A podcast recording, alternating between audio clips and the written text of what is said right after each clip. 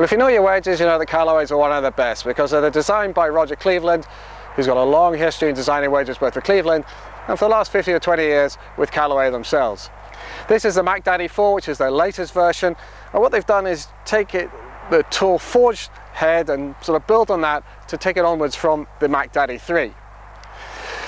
The real difference is on the face. They've obviously tried to create a bit more spin, as a lot of these manufacturers try to do, and they've, rather than the sort of score lines that you maybe had in the past, they've got what they call micro-positive grooves, which are raised grooves, if you like, in between the real grooves. So there's sixteen real grooves on, they're claiming that they've got eighty-four grooves now, but that's probably kind of pushing it because you can't really feel them or see them in any way, but they are there, and they are there to try and grip the ball and give them a bit more spin.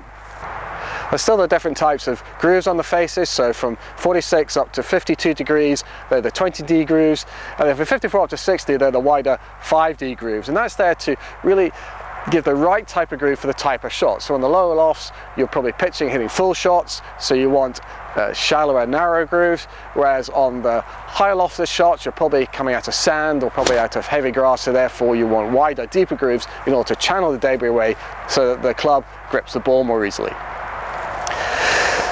Right, so let's see how this goes.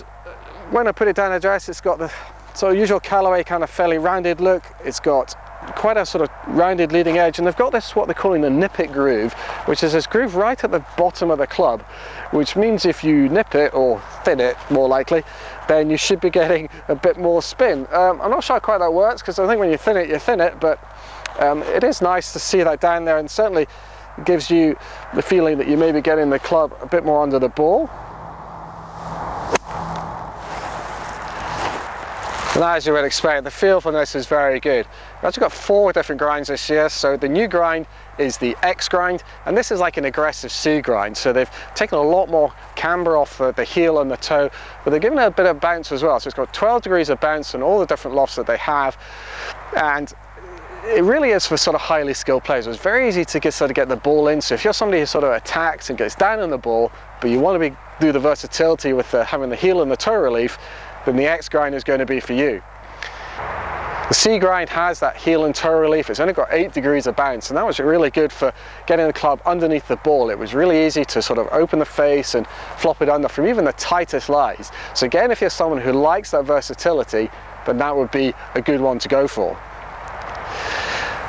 The S grind has really just this sort of trailing edge relief, but a little bit more on the heel and toe than it maybe had before. And this is kind of the grind that I think most people would go for, particularly in those pitching clubs. It's very easy to hit from a lot of lies.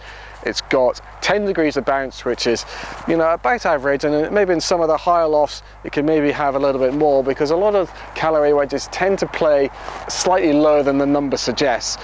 But with the S, I think this is very versatile indeed, and most people will find it very easy to use. However, one of my favorites is a W grind, and that's got twelve degrees of bounce, and it just has that wider sole. Now, you may think that makes it very hard to hit, but actually it doesn't, because the bounce is spread over a wider area. It gives you more margin for error. So if you're somebody who has struggles with getting the right type of connection, I would strongly recommend you try the W grind out, particularly in some of those higher lofts, because it's going to make it very easy to get the ball up and down and give you a little bit more margin for error. And really, for most players, I think a combination of S and W are the ones you should be looking at, but the real thing to do is to go along like I am today and try it from the grass to see how the club reacts and how you can feel, and pretty quickly you will see which grind is the right one for you. And whichever one you do go for, it was very good to use. I think around the green, the feel and the touch was excellent from this, and even out the sand, particularly with those S and with the W grinds, it was very easy to get the ball up and close. And really, there's nothing really to fault with these wedges. It's really going to come down to personal style and preference, whether the style of the head suits your game. The Mac Daddy four wedge comes with this True Temper Dynamic Gold Tour Issue shaft. It's only one hundred fifteen grams, which is a little bit lighter than wedge shafts tend to have been in the past. And that's a good thing, really, because you're seeing a lot of better player iron sets featuring lighter steel shafts, so this is going to blend in much more easily. The Mac Daddy four comes in this uh, satin chrome, or you can get it in a black finish as well, which looks pretty good. Um, it probably will wear a little bit over time as well if you, if you like to have that sort of look. So whichever one you want to go for, whichever grind you choose, then I think this is definitely worth looking at, because it will be one of the top wedges in the market this year. Hope you find that useful. If you have, please drop some comments and let us know what you think below, and subscribe to our YouTube channel. And for more reviews on all Callaway equipment, just check out the golf lot dot com website.